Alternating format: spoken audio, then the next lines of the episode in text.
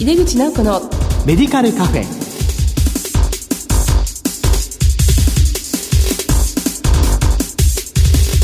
こんばんは。帝京平成大学薬学部の井出口直子です。井出口直子のメディカルカフェ。この番組は医療を取り巻く人々が集い語らい情報発信をする場です。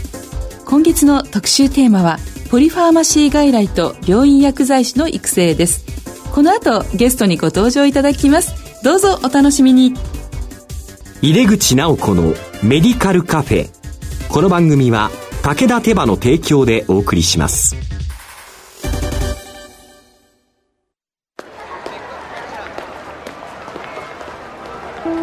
世界は大きく変化している。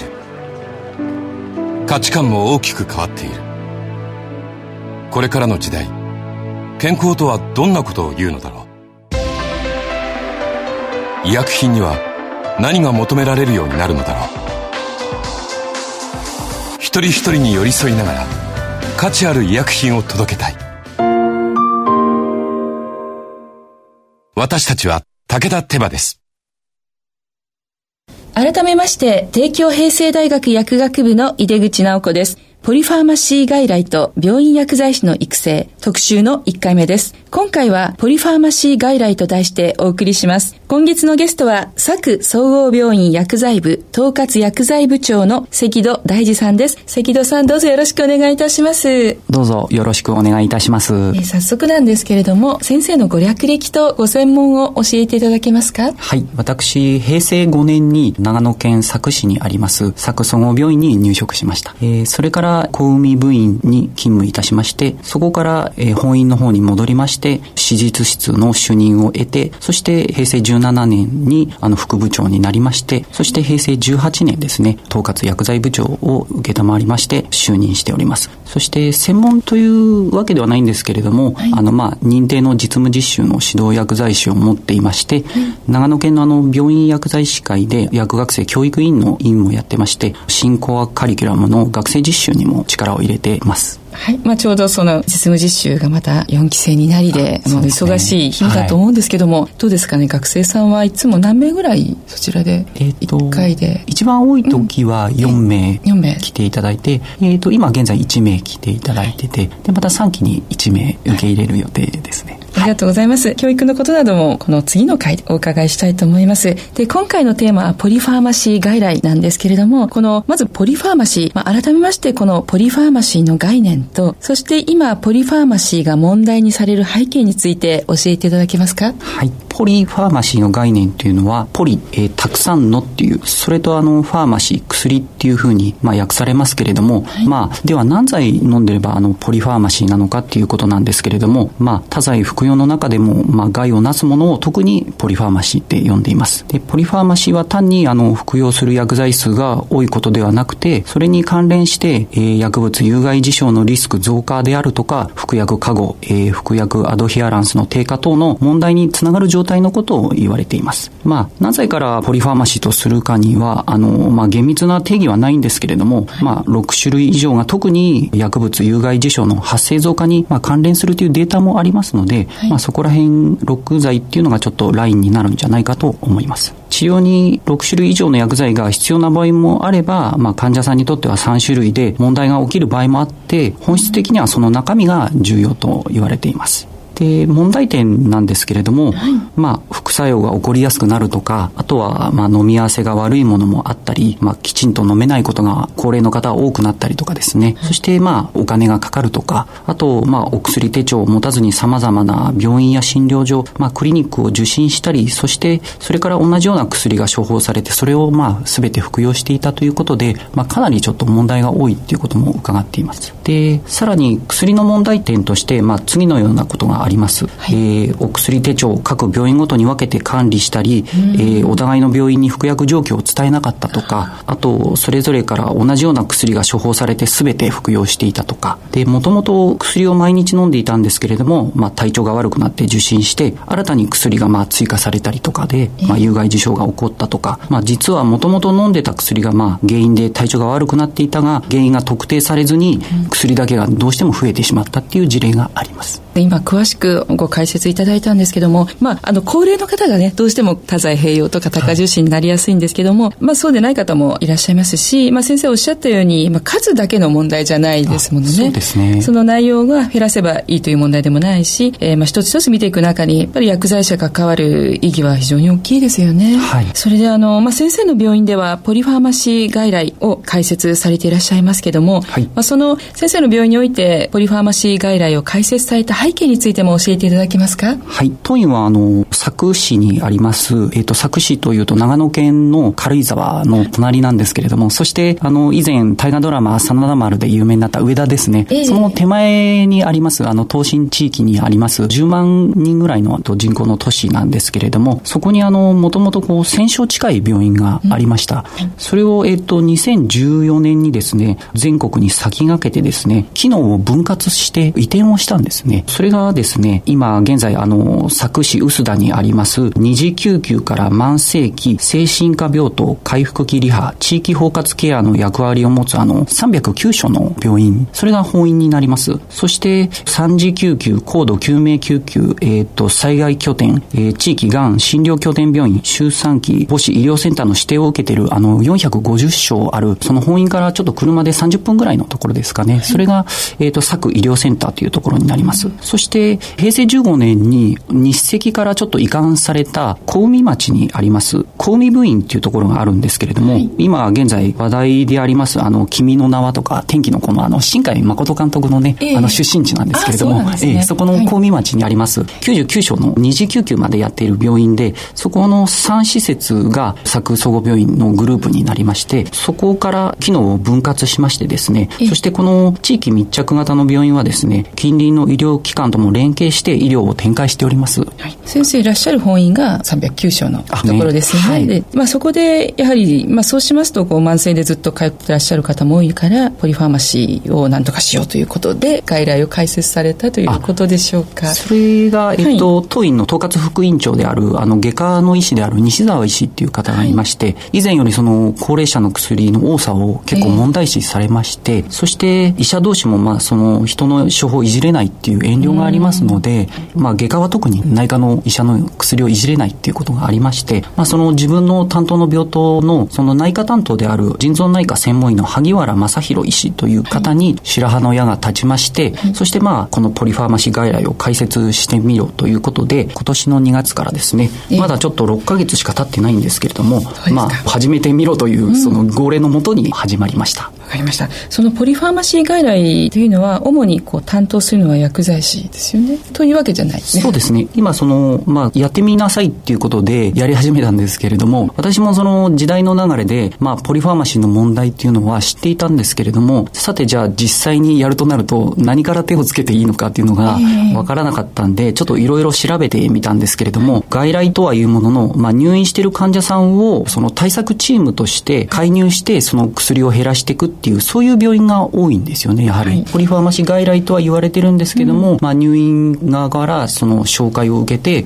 こう薬を減らしていくっていうその病院が多かったんですけれども、まあ、もともとその当院は外来を開設するその半年前ぐらいから、地域包括ケア病棟において、あの、2種類以上の減薬を行った場合に、今、診療報酬が算定ができるあの、薬剤相互評価実施加算が取れますので、まあ、それをちょっと萩原医師と私で、じゃあ何とか取れないかということで、あの、病棟の方では始めてはいたんですけれども、まあ、その延長線上で、その外来っていうのを始めることになりました。まあ、実際にこれを動かされてみて、まあ、半年ということだったんですけれども、やはりこのポリファーマシー外来だけが突っ走るんじゃなくて、そこに多職種の連携というのは存在すると思うんですけれども、そういうあたりについても教えていただけますか？はい。その地域包括ケア病棟では、カンファレンス時に看護師であったり、理学療法士さんとともに、まあ、患者さんの服薬状況をですね、話し合って、まあ、何が問題点かっていうのを協議します。で、まあ、配薬管理をしなければならないのかとか、まあ、飲めない薬があるかなど、多職種間の連携で、ポリファーマシーを行うことができるんですけれども、はい、まあ、患者さんが入院しますと、患者さんの状態がわかりますので、うん、薬の整理がしやすいんですけれども、はい、それでまあ、整理された薬は、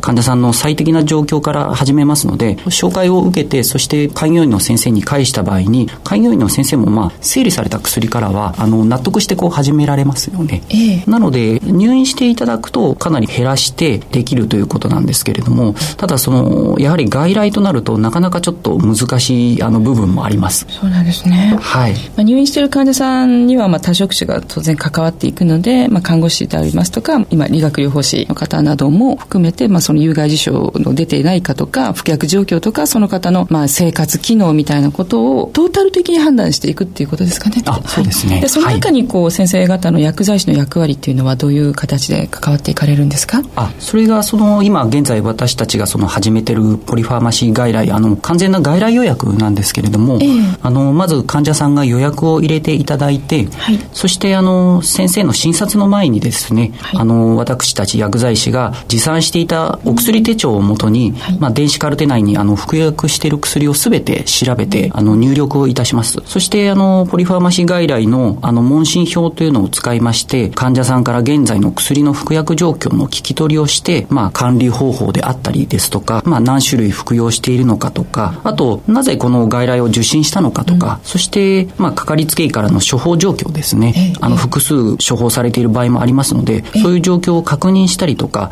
あと現在服用している薬に対して、まあ、何が不満なのかっていうことを聞き取りを私たちがいたします、はい、そして内服薬を高齢者のあの安全なあの薬物ガイドライン2015っていうのを見ながら何が問題になる薬物であるかっていうのをその内科の萩原先生とですね、えー、と私がですねあの協議いたしましてそれをもとに患者さんを交えて診察して先生の診察が始まりましてそこにあの私たち薬剤師も関わりながら一緒にあの診察をしていきます。でその話し合った結果をですね萩原医師がですね、まあ、かかりつけ医へあの返書を書いてそして患者さんがその返書を次回のかかりつけ医の診察時に持っていくという形になっています。まあ完全な外来ですのでねその場でちょっと薬を減らすっていうことがなかなかできないんですけれども、まあ当院のグループ病院を受診している患者さんであれば電子カルテは共有してますので、まあ後日減らしたかどうかっていうのは確認はできるんですけれども、ただ地域のそのかかりつけのお医者さんであるとその先生のカルテっていうのはなかなか覗けませんのでそうですね、で萩原先生にはちょっとお礼の返書みたいのは来るんですけれども、はい、例えば大変勉強になりましたとかありがとうございましたっていう返書は来るんですけれども、はい、ただ結果的にその何剤減らしたかっていうのはちょっと私たちまだちょっと確認はできていないところです。あそうなんですね。はい。わかりました。でもとってもこう丁寧な手順でやられているっていうイメージがあるんですががもう最初にお話をするっていうのはやっぱりドクターからなんでしょうかね患者さん。にもう本当に私たち薬剤師が一番最初のファーストコンタクトで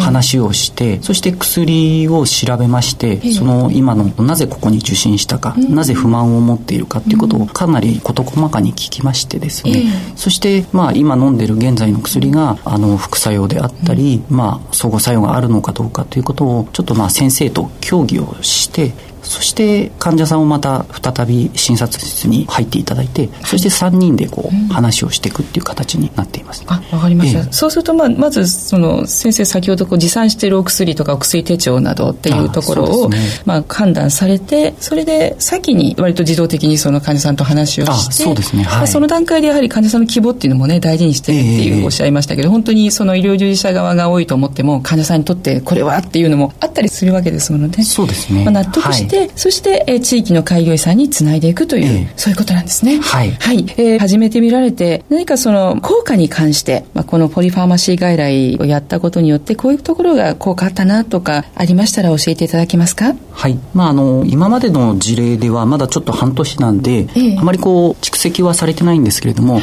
まあ、あの、体格とか、まあ、腎機能の割に、うん、まあ、高圧薬がね、多くて、ふらつきが出てたとか、まあ、高脂血症の薬をもう少し腎機能の面から見て減らしてもいいんじゃないかとかっていうことを、まあ、その萩原先生が編書の中に書いたりして、はい、確かに患者さんの中にはなかなかあの主治医には相談できないことなので、あの相談できてよかったとか、はい、あと以前から疑問に思っていたことを相談できて本当にすっきりしたとか、あとまあ複数の個人医にかかってたので、一つの主治医に絞るきっかけになってよかったっていう、そういう喜びの声は聞かれてます。ああそうなんですね。はい。やっぱり患者さん患者さんでいろいろ思っていて、せっかく先生が処方してくれたものをなかなか言いづらいですよね。そうですね。はい。まあそこに薬剤師が患者さんとコミュニケーション取りながらそして、まあ、ドクターも交えながらやることによって本当に患者さんが納得する処方内容になっていくし、まあ、それは医療従事者から見ても、まあ、非常にこう有害事象も起きにくい感じのいい処方になっていくということですかね。はい、はい、えっ、ー、と今何か今後の課題というものがありましたら教えていただけますか？はい。以前あの佐久市の方から委託を受けて、はい、あの在宅訪問の業務をしているあの薬剤師さんと、まあ、ちょっと先生を交えて会議をした時にですね、まあ、在宅の訪問すると、やはりあの薬を大量に家に抱えてて、うん、全然まあ服用できてない高齢者の方が非常に多いということを聞きました。は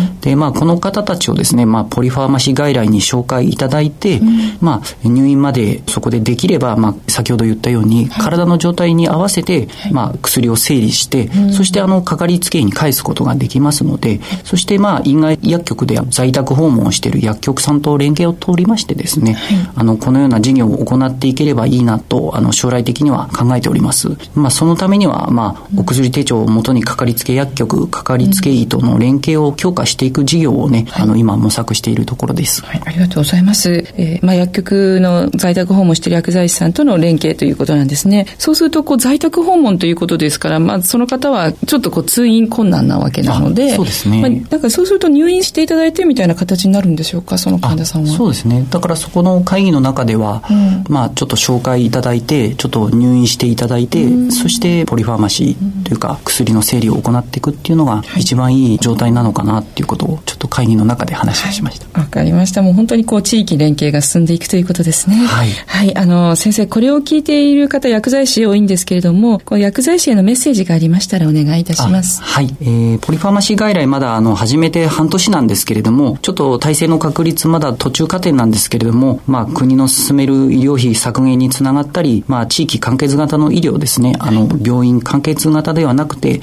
診断、治療、ケア、リハビリ、健康増進、各種サービスの投入など、あの、地域完結型への貢献も視野に入れてですね、かかりつけ医、かかりつけ薬局さんと連携していければ良いかなと思っております。で、まあ、薬剤師も時代の流れで、まあ、様々な業務がありますけれども、患者さんとともに患者さんのニーズに応えられるように、同じ医療従事者として情報共有をしていければいいと思っていますので、よろしくお願いいたします。ありがとうございます。ポリファーマシー外来と病院薬剤師の育成特集の1回目。今回はポリファーマシー外来と題してお送りしました。ゲストは、佐久総合病院薬剤部統括薬剤部長、関戸大二さんでした。え先生、お忙しいところありがとうございました。どうもありがとうございました。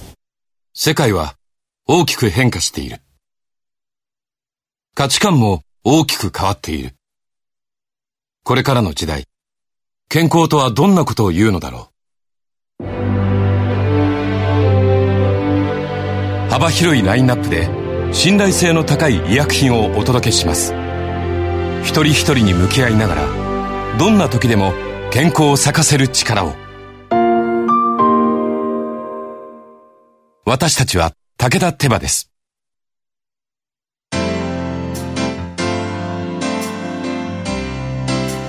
井出口直子のメディカルカフェいかがでしたでしょうか？